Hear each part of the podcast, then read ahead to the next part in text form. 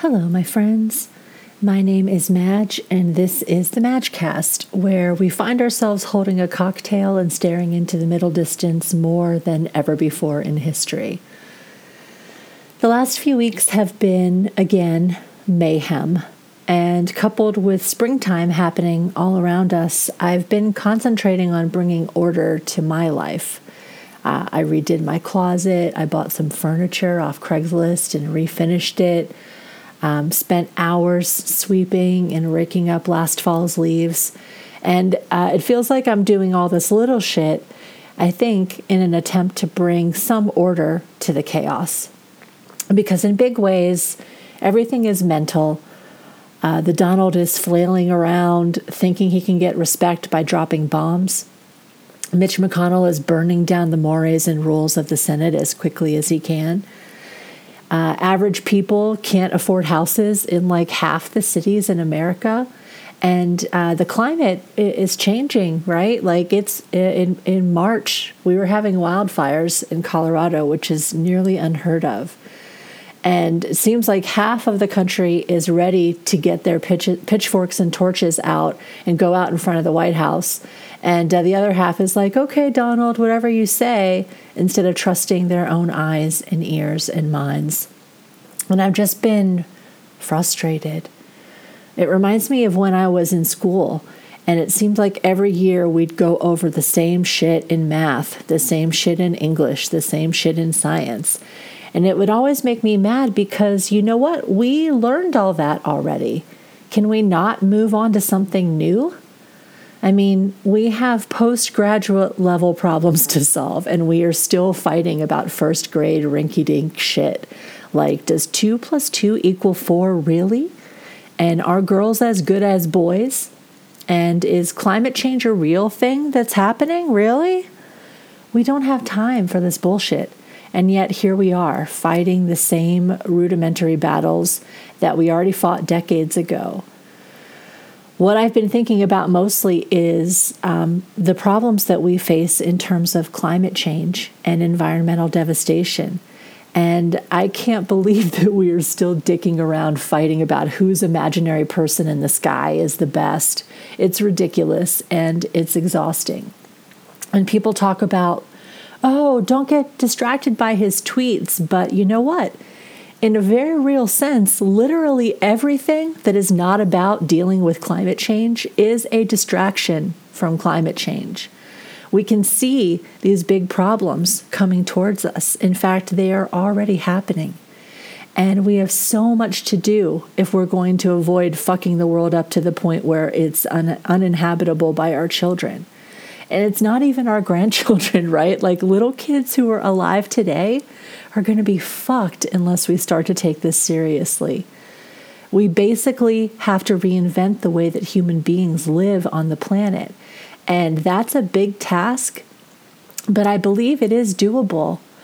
Um, and it's also far more inspiring to think about than just trying to stop the Donald and his cronies from ruining everything. I was in a pretty dark place yesterday, and um, I decided to watch a video of a talk given by Alex Steffen called The Heroic Future. Uh, Alex Steffen, I've mentioned him on the podcast before. He's a futurist and a sustainability consultant and a journalist who I've been following for a long time. And last fall, just before the election, he gave this three night talk called The Heroic Future. And the video I watched is a, a one hour distillation of those three talks. Um, and I'll definitely put that link in uh, the show notes if you have an hour and um, you want to learn some stuff and also feel um, a little bit better, maybe, about where we are, it's a worthwhile watch. But anyway, um, in the video, he lays out the contours of the problems we're facing and he starts to sketch out some solutions too. He really breaks things down in a clear and understandable way where you can see how all the pieces interlock. And it's not a doom and gloom type of message it's more just a clear eyed statement of this is where we are, here's how we got here, and here's what's coming and how we can change things. So he spent some time talking about how all the fossil fuels still left in the ground have been greatly overvalued in terms of how much money they're worth. Uh, this is something that he talks about uh, as he calls it the carbon bubble and it's it's much like the housing bubble or the tech bubble, right? In that there's less actual value in those assets than we show in our economic systems, right? Um, in 2008, that's why we got in so much trouble with the housing market. All of these houses had overinflated prices that didn't match up to their actual worth. Same thing in the dot com bubble. There were all of these companies that uh, had millions of dollars of valuation who like were making an like not a big deal, but they were treated like a big deal economically. So Steffen says that the same thing is going on with carbon right now, and that uh, the powers that be are trying to extract that money from these outdated systems before the market realizes that they're overvalued and crashes like it's done so many times before. He also discusses how climate change has been known as a thing by the scientific community since the middle of the 20th century. Um, it was, I think, in the 1950s that there was a bunch of memos going around between scientists about, hey, we're putting a lot of carbon dioxide into the atmosphere. Is that going to fuck with the climate? And um, at that same time, the oil and gas industry started to focus on undermining that science in the minds of the public. So, this battle has been going on for a long time. Scientists saying, hey, here's what's happening, and it's not good. And uh, people who are profiting off of fo- fossil fuels spending millions and millions of dollars to make people skeptical about what the scientists are saying. So that's on the how we got here side. Uh, on the other side is this vision of what kind of world we could have a kind of world where prosperity and health and freedom are spread across all of humankind. And that all that happens in a way that works within the biosphere in which we live instead of destroying it. Um, there are tons of brilliant people working on this already, if only we can knit the solutions together and find the will to implement them. And um, this is something that Alex also talks about is that the fact, you know, people will say things like, oh, let's colonize Mars, or uh, with the help of robots and technology, I'm going to live forever. And people respond to them like, wow, that dude's a visionary. But when you say we need to reinvent human culture to spread prosperity and peace and also work within the systems of the biosphere on planet Earth, people are like, dude, you're crazy. We could never do that. Um, and that cracks me up because it's so true, right? Like in my writing, I explore um, how people are conditioned to be less than what they could be. And I believe that this inability to envision a, a, clean, just, prosperous future right here on the planet where we evolved already to live, where we can already breathe the air and drink the water without terraforming and stuff like that. Um, the fact that we can't envision getting that to work is just a conditioned response that oil and gas men have spent a lot of money to engender within us.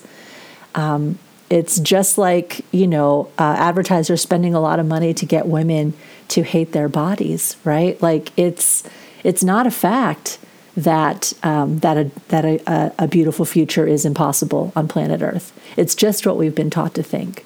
Uh, more accurately, it's what we've been conditioned to think. It's what people have spent a lot of money to make us believe, and we can choose to believe a different narrative of what's possible. In fact, we can choose to create a different narrative of what's possible. And um, Alex Steffen thinks that we're going to see a big tipping point in our willingness to do this very soon. He says within the next 10 years or so, um, because most of the people who don't believe in science um, and who aren't that fussed about climate change because they're not going to be alive when it happens, uh, they're old and they're going to die off. And most of us who do believe in science are younger. Uh, Generation X and all the younger generations all overwhelmingly believe that climate change is real and must be dealt with. Um, and that feeling that climate change is real and must be dealt with, it's not um, it's not a happy feeling, right? Like it's fucking depressing as hell. And Alex talks about this as well. He has been doing this work for a long time. He's been talking about these issues for decades and he says that he has spoken to thousands of people who are dying inside, living the way that we're living now, who want deeply to live in a different way and have no idea how to go about making that happen. And um, I'm totally one of those people. And I'm most likely you are too. There are so many of us who want these systems to change and who even know that it's on us to change them, and yet we feel powerless. We don't know how. Um, so, knowing all of that, what, where do we go, right? What can we do? What do we need to think about and take on, and where can we get hooked into it. Um, Steffen's new project is aimed at helping to answer those questions. Uh, and they're not easy questions, right? No one has a, a, a to do list of everything that we need to do, and then this problem will be solved. But um, is at least starting to explore some ideas. He's doing what he's calling speculative journalism, which takes place in the near future, but is based in the facts and problems and possibilities of right now. Um, so he is trying to explore what a city committed to making these rapid and radical changes might look like. And it's not only about what kinds of technologies they might use to um, stop pumping carbon into the air, to protect protect species and all of the good things that we want to do for the biosphere. But um, it's also about what kind of culture might be created out of those kinds of activities. Because human culture, if you think about it, it's nothing more than the way we connect with each other over time, the knowledge we pass on, um, the languages that we share. It's uh, it's the context of how we communicate with each other. And um, as I have learned in many years of my career as a software developer, how people talk to each other always shows up in the solutions that we come up with, right? Uh, the culture that creates solutions is always reflected in the solution itself. So if you're on a team that's fractured and no one's talking to each other, then your system is going to be fractured and not very fluent in the way it communicates within itself. Um, by the same token, uh, teams that are committed and that are united lead to much more coherent systems. So, um, the way that I see this is you know, so long as the way that we relate to each other as human beings, so long as that's based on false hierarchies or discrimination and relentless exploitation, we will continue to see false hierarchy, discrimination, and relentless exploitation in the systems that we build. This is one of the interesting things when you start to talk about uh, sexism and racism and other discriminatory practices with people. Um, you know, someone saying, I don't like women, isn't really the problem. The problem is that if enough people say, I don't like women or have uh, unconscious bias against women, then the systems that they build will also have deep biases against women. And it's the same with every other form of discrimination. So, um, to me, the cultural problems are every bit as imperative as the technological problems.